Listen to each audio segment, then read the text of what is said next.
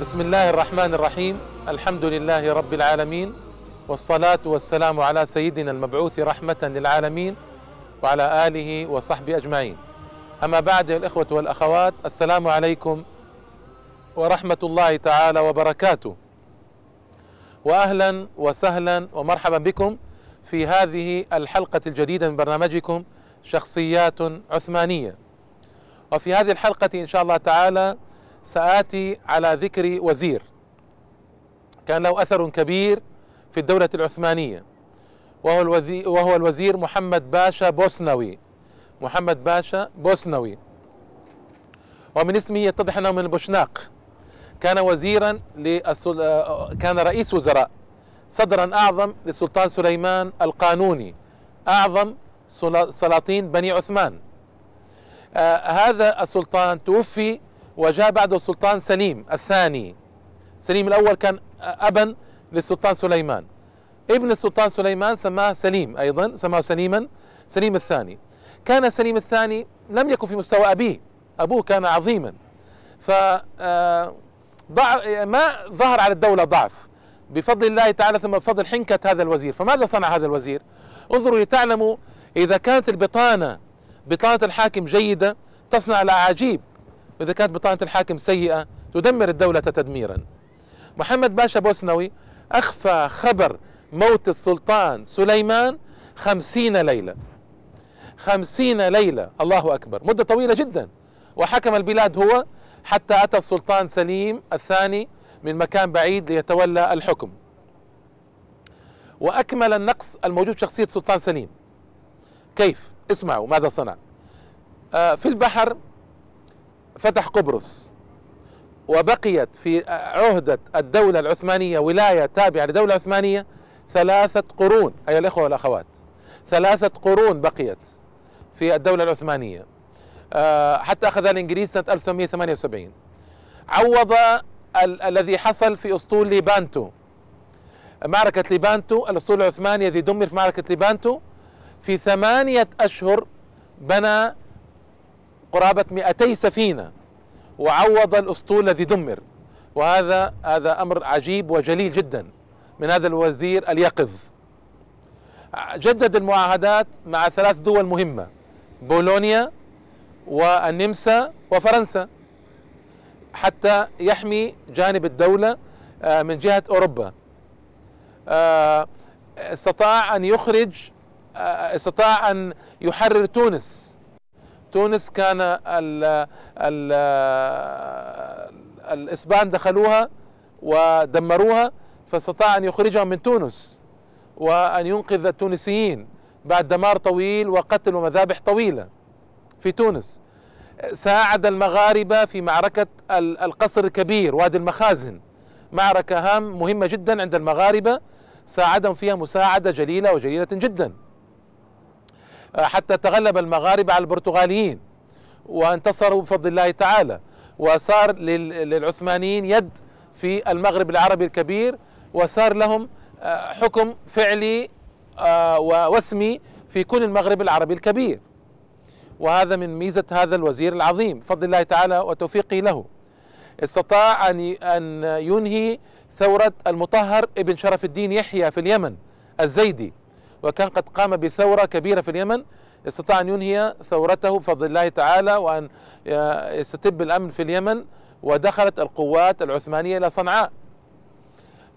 أيضا استطاع أن ينهي النفوذ الصفوي في جورجيا. وعاصمتها كانت تسمى تفليس وكانت تدعى بلاد الكرج بلاد الكرج منذ الزمن الأول منذ زمن الصحابة رضي الله عنهم. فالصفويون وهم رافضة. رافضة في إيران. استطاعوا أن يستولوا على بلاد الكرج وعاصمتها تبليس. اليوم تسمى تفليس. واليوم تسمى تبليسي وجورجيا مشهورة اليوم. فاستطاع أن يسير حملة ضخمة ليستولي على بلاد الكرج ويطرد الصفويين منها. وهذا عمل جليل وعظيم أيها الإخوة والأخوات. آه استطاع أن يقنع السلطان محمد الثالث السلطان محمد الثالث بأن يخرج مع الجنود. ذلك أنه أيها الإخوة والأخوات السلاطين السلاطين آه، بعد السلاطين العظام طبقة السلاطين التي أتت بعدهم ارتضت أن تبقى في قصرها وأن تخرج الصدر الأعظم ليتولى هو قيادة الجيوش. هذا أدى إلى فتن عند الجيش الانكشاري. وجيش الانكشاري كما قلت لكم لمن لم يسمع قبل ذلك الجيش الانكشاري هو جيش آه، جمع من قبل أبناء الأبناء الأسرى المأخوذين من حروب الدولة في أوروبا والبلقان خاصة. فكان يؤخذ يؤخذون كانوا يؤخذونهم صغار ويربون في معسكرات خاصة بالدولة. وكانوا يربون على الإسلام وعلى طاعة الله تعالى ثم طاعة السلطان. لا يعرفون لهم أبا طبعا ولا أما ولا يعرفون لهم أسرة ولا عائلة لا يعرفون لهم أحدا إلا السلطان العثماني. فتحققت الدولة بهم مكاسب. لكن لما ابتدأ الصدر الأعظم يخرج معهم رئيس الوزراء ولم يخرج معهم السلطان الذي هو أبوهم الروحي وأبوهم يعني شبه الحقيقي ما يعرفون أبا غيره ابتدأوا يثورون على الصدر الأعظم ويعصون أوامره. يرفضون الاستجابة لها. ما يقبلون أن يستجيبوا للسلطان. آه، فحصلت فتن ومشكلات كبيرة. هنا آه، الصدر الأعظم محمد باشا بوسنوي أقنع أقنع هؤلاء. آه، لا الصدر الأعظم أقنع السلطان محمد الثالث بأن يخرج مع الجند. وأكد له بأن خروجه مع الجند سيكون له أثر معنوي هائل جدا. فعلا خرج السلطان محمد الثالث مع جنده في معركة معركة ضخمة وضخمة جدا في أوروبا اسمها معركة آرلو. آرلو هذا حصن أوروبي شهير استعصى على آه، السلطان سليمان القانوني السلطان العظيم ما استطاع أن يفتحه فافتتحه السلطان محمد الثالث بفضل الله تعالى ثم بالحماسة الكبيرة التي بثت في صدر الجند. بسبب خروج السلطان معهم. لما رأى الانكشارية الجند رأوا السلطان معهم آه، آه، ولد فيهم حماس هائل. كل منهم يريد أن يثبت للسلطان جدارته وقدرته في الحرب فاستطاع بذلك السلطان محمد الثالث أن يستولي على حصن آرلو وأن يبيد يبيد آه، الجيش المجري والجيش النمساوي آنذاك. وكانت هذه معركة ضخمة بكل المقاييس. كان بفضل الله تعالى السبب الأول فيها آه، آه، هذا الوزير الصدر الأعظم محمد باشا بوسنوي استطاع يقنع السلطان بالخروج مع الجيش. إذا كان له آثار جليلة هذا السلطان في آه، تثبيت السلطنة في البحر في قبرص وتعويض الأسطول الذي فقد في معركة ليبانتو بسرعة وفتح قبرص في في الدول الأوروبية عقد معاهدات مع بولونيا وفرنسا والنمسا في وقت حساس وحساس جدا وقت موت السلطان سليمان. وكان متوقع أن تنتفض الدول الأوروبية بعد موت هذا السلطان العظيم. أيضا آه، الصفويون الخطر الرافضي الشيعي الضخم استطاع أن يخرجهم من بلاد الكرج وأن يعيدها سنة. آه، ولله الحمد والمنة. اليمن استطاع أن يهدئها وما ادراكم اليمن. بلاد صعبة جبلية عسرة آه، آه، عسرت على كثير من الحكام لكن استطاع بفضل الله تعالى أن ينشر فيها الأمن والأمان بفضل الله تعالى. آه، استطاع أن يثبت دعائم الدولة في كل مكان. يعني عمل أعمالا رائعة هذا الصدر الأعظم. فكيف كوفئ أيها الإخوة والأخوات؟ هذه مأساة تعرض لها هذا الصدر الأعظم. كيف؟ يعني الدول الأوروبية شعرت بأن هذا الصدر رجل عظيم وقوي.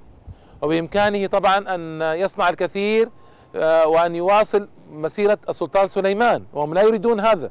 أن السلطان سليمان كان السلطان سليمان كان سلطانا مزعجا جدا للأوروبيين وكان عصره عبارة عن فتوحات متوالية مدة نصف قرن وانتصارات متتالية. فما كان يريد الأوروبيون ما كانوا يريدون هذا بالطبع. آه، أيضا الدولة ودسائس الدولة من الداخل. آه، اليهود بدأوا يشتغلون ويعملون آه، ويبرزون آه، لكن بقلة طبعا.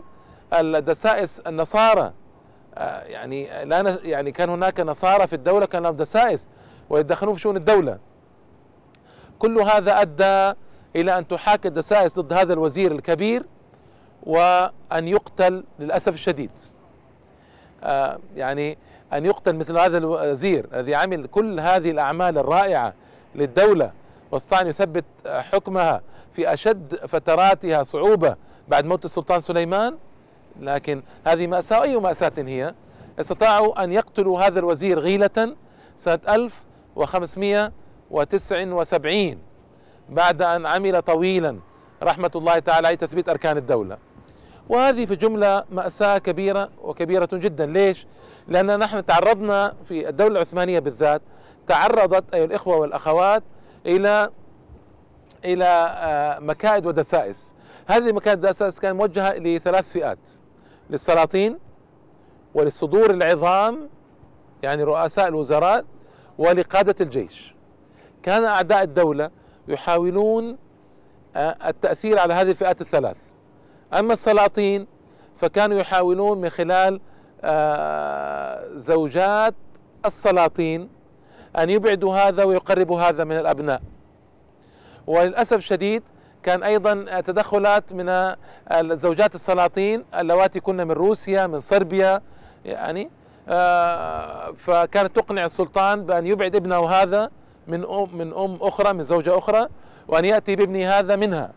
وهذه الدسائس والمحن والفتن كانت تؤدي إلى قلقلة شديدة في الدولة العثمانية. لكن للأسف كان السلاطين يستمعون لهذه الدسائس والمكائد والفتن ويتصرفون بموجبها. آه هذه نقطة. الصدور العظام كانت أيضا زوجات السلاطين آه تؤثر على السلاطين.